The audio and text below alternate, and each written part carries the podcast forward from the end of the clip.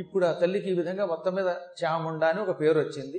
ఆ తర్వాత ఇది విన్నాడు శుంభుడు వాడు ఆశ్చర్యపోయాడు. మూడు లోకాలని జయించిన మహానుభావుడు చండుడంటే ఇంకా వాడు సోదరుడు ముండు అంతకంటే గొప్పవాడు.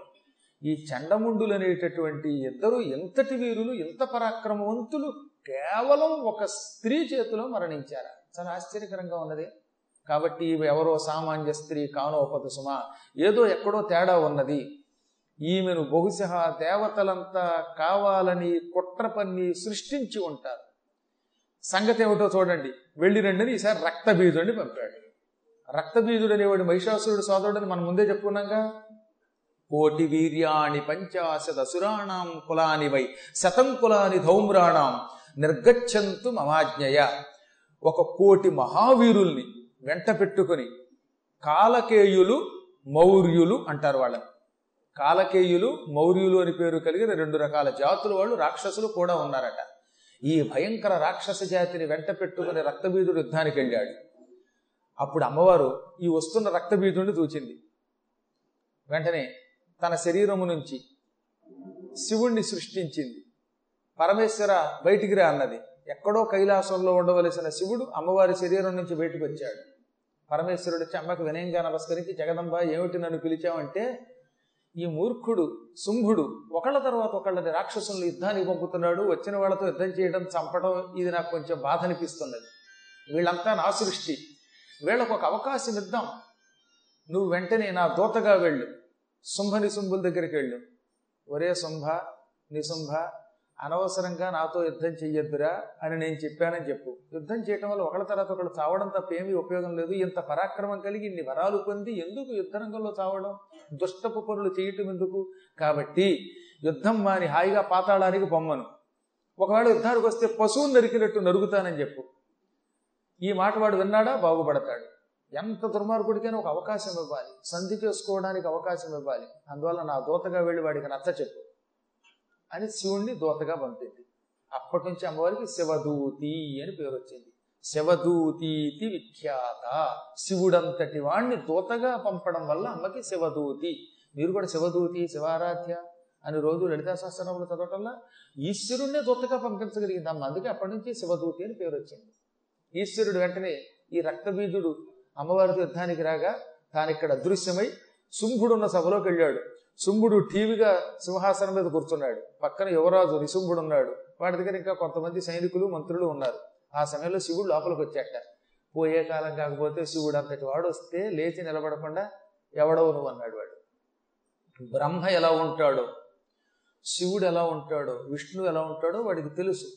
అన్నిటికీ మించి శుక్రాచార్యుడు చెప్పాడు మన రాక్షసులందరూ శివుణ్ణి ఆరాధించండి. ఆయన అనుగ్రహంతో మనం బాగుపడతామని చెప్పాట అయినా పోయే కాలం వచ్చినప్పుడు భగవంతుణ్ణి గురువుల్ని తిడతారట. నాగోటి గురువుల మీద మీకు ద్వేషం కలిగింది అంటే అది అని అర్థం. సుస్పష్టంగా చెప్పాడు అనమాట ఏమని చెప్పాడో తెలిసిన? ద్వేష్టి గతాయుశ్చ గురుం. ఆయువు నశించిన వాడు గురువుని ద్వేషిస్తాడు. చూడండి అప్పుడప్పుడు పురాణాల్లో ఎక్కడో ఏదో అన్న మాట పుచ్చుకుని యుద్ధానికి పెడుతున్నారంటే ఏంటనమాట? వాళ్ళకి పోయే కాలం వచ్చిందని అర్థం.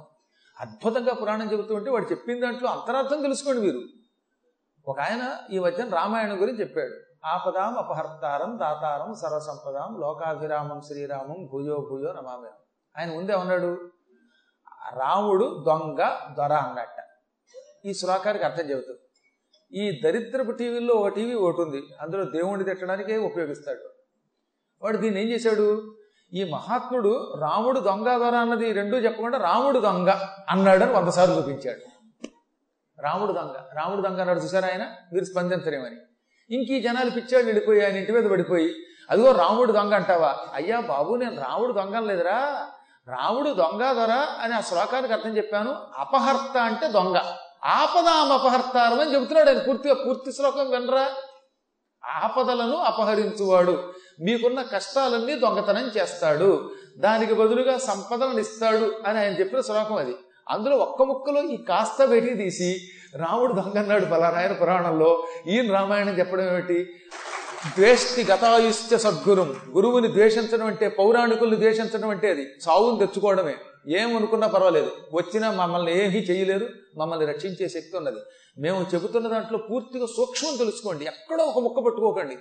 ఇప్పుడు ఇందాక నేను చెప్పింది అనుకోండి ఒక మహాత్ముడు చక్కగా మాట్లాడాడు. ఆయన గురించి దాశరథి పొగిడాడంటే అదంతా మానేసి ఒక్క ముక్కే తీసుకుని పద్మాకర్ గారు వేళకోవడం చేశారంటాడా? అంటే తప్పు కదా పిచ్చి కదా?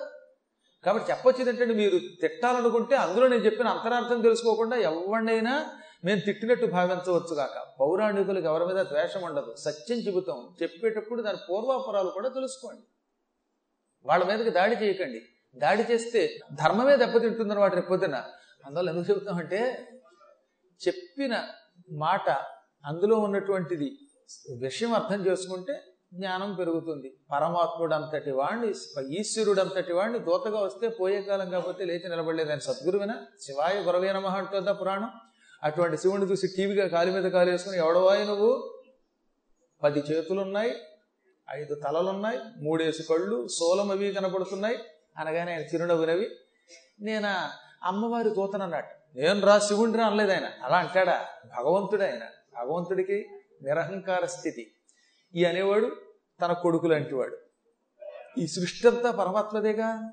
అందుకని ఆయన చిరునవ్వు నవ్వుతూ నాయన నేను అమ్మవారి దూతగా వచ్చాను. ఏ అమ్మవారిని నువ్వు అడగక్కర్లా?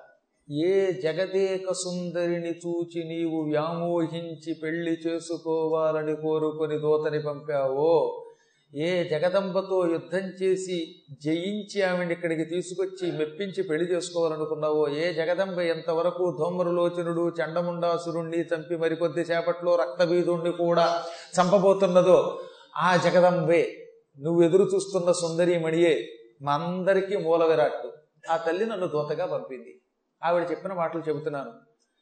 నేను చెప్పిన ఈ మంచినిచ్చి వినబెట్టావా పది కాలాలు ఆరోగ్యంగా సుఖంగా బ్రతుకుతావు. కాదన్నావా? నీకు ఎలాగో పోయే కాలం వస్తుంది. మరణకాలం ఆసన్నమవుతుంది చేరువవుతుంది. చెప్పిన వాటి అమ్మవారు ఇప్పటికి కూడా నీ మీద కరుణతోటే ఉన్నది. నువ్వు చాలా పొరపాట్లు చేశావు. బ్రహ్మ ఇచ్చిన వరాలతో గర్వించావు దేవతల్ని పీడించావు మునుల్ని పీడించావు యజ్ఞములను పాడు చేశావు చెయ్యరాని పనులు చేశావు స్త్రీలను చెరబట్టావు. ఈ పాపాలన్నీ ఇదివరకు చేసిన అమ్మ నిన్ను క్షమించానని చెప్పమన్నది. నువ్వు అమ్మ మాట విని అమ్మ నిన్ను క్షమించింది గనక ఈ భూలోకం విడిచిపెట్టి మిగిలినటువంటి జనంతో పాతాళానికి పో. అక్కడ ఇంక మీదట ఎప్పుడూ కూడా ఎవ్వరికి ఇబ్బంది కలిగించకుండా నీ బతుకు నువ్వు బతుకు. ఆడవాళ్ళని చెరపట్టకు. యజ్ఞములు పాడు చేయకు. ఋషుల్ని చంపకు. దేవతల తోలికెళ్ళకు నీవు నీ పరివారం సుఖంగా బ్రతకండి అక్కడ అప్పుడు అమ్మ నిన్నేమీ చెయ్యదు. కాదు అని విజృంభించావా? నీ తల ఖండిస్తుంది అమ్మ తర్వాత నీ ఇష్టం. నేను అమ్మ దూతగా వచ్చాను. ఏం చెప్పమంటావు అనగానే వాడు పకబక నవ్వాడు. ఇంతలో పక్కన నిశుంభుడు చెవులేదు గొడిగట్ట వాడు శివుడితో కాసేపు కబుర్లు చెప్పాడు. శివుడితో రకరకాల మాటలు మాట్లాడి ఆయన మనస్సుని కాసేపు పక్కకి మళ్ళించడానికి ప్రయత్నించాడు. ఈలోపు ఏం చేశాడు? శుంభుడు తాను నిశుంభుడు కలిసి శివుడితో కబుర్లు చెబుతూ పక్కనున్న ఒక దూతకి సైగ చేశాట. వాడు వెళ్ళిపోయాడు. ఇంతకీ అంతరార్థం ఏంటో తెలిసిన తమ్ముడు నిశుంభుడు చెప్పాడు అన్నయ్య ఈ శివుడిని ఇక్కడ మాటల్లో పెట్టు. శివుడిని ఇక్కడే ఉంచి. శివుడి రూపంలో మన వాడిని మన దగ్గర కామరూపుడు అని ఒకడు ఉన్నాడు. వాడిని పంపు. ఈ కామరూపుడు అన్నవాడు శివుడి వేషం వేసుకోగలడు. శివుడి రూపంతో అమ్మ దగ్గరికి ఎడతాడు అమ్మవారు శివుడు అనుకుని దగ్గరికి రమ్మంటుంది. అప్పుడు హఠాత్తుగా మీదబడి బంధించనైనా బంధిస్తాడు లేదా ఆవిడ చంపేస్తాడు. చంపేసినా శత్రుపేడ పోతుంది. బంధిస్తే మనకి బందీ అవుతుంది కనుక నీ భార్య అవుతుంది. కాబట్టి శివుడి రూపంలో కామరూపుడని రాక్షసుణ్ణి పంపి ఆవిడ్ని వంచి ఇక్కడికి తెప్పించని చెప్పాట తమ్ముడు. అందుకే ఆ సలహా కోసం ఏం చేశాడనమాట శంభుడు? శివుడు ఇక్కడ ఇంకాసేపు ఉంటే ఈ లోపుడు పెడతాడు కదా అందుకని శివుడిని కబుర్లు పెట్టి మాటల్లో పెట్టి కామరూపుడు అనేవాడిని అమ్మ దగ్గరికి పంపాడు. అంటే శివుడికి తెలియదా ఓహో కామరూపుణ్ణి నా రూపంలో అక్కడికి పంపిస్తూ నన్ను ఇక్కడ కబుర్లో బొట్లో వేసుకుందాం అనుకుంటున్నా ఓ పిచ్చాడా? పర్లేదులే నేను ఇక్కడ ఉంటాను. అక్కడికి వెళ్ళాక ఎవరు బొట్లో పడతారో తెలుస్తుందిలే. అని కావాలని శివుడు అక్కడ ఉండిపోయాట. మసలాడు కాసేపు ఆలస్యం చేశాడు. ఈలోపు ఈ శుంభని శుంభుల దగ్గర ఉన్న కామరూపుడు అనేవాడు అచ్చం శివుడి రూపం ధరించి అమ్మవారి దగ్గర కంటే వెళ్ళి జగన్మాత శుంభుడు నువ్వు చెప్పిన మాట విన్నాడు. నేను శివుణ్ణి వెళ్ళిన తర్వాత నా రాయవారం విఫలమవుతుందా? ఇదిగో వస్తున్నాను అనగానే ఓరి పశువా నా ప్రియ స్వరూపుడైన నాకు అత్యంతాత్మీయుడైన నా దేహ సముద్భూతుడైన శివుడి వేషం వేసుకొచ్చినంత మాత్రం చేత శివుడెవరో నువ్వెవరో నాకు తెలియదా? ఖాళీ వీడి సంగతి చూడదులే వెంటనే కాళికాదేవి వాడి కింద పారేసి ఒక్క తొక్కు తొక్కింది. అవన్నమాట మీకు పటాల్లో కనపడేది. కాళికాదేవి శివుడిని తొక్కేసిన పటాలు ఉంటాయే అందులో ఈ కాళిక పాదాల కింద ఉన్నటువంటి వాడు కామరూపుడు శివుడు వేషం వేసుకొచ్చి అమ్మనే మోసగిద్దాం అనుకున్నాడు వాడు. మాయిదారి డ్రామా ఆర్టిస్టుల యొక్క లక్షణాలన్నీ చూపించేటవాడు వాడు ఒక్క తొక్కు తొక్కి ఆ తర్వాత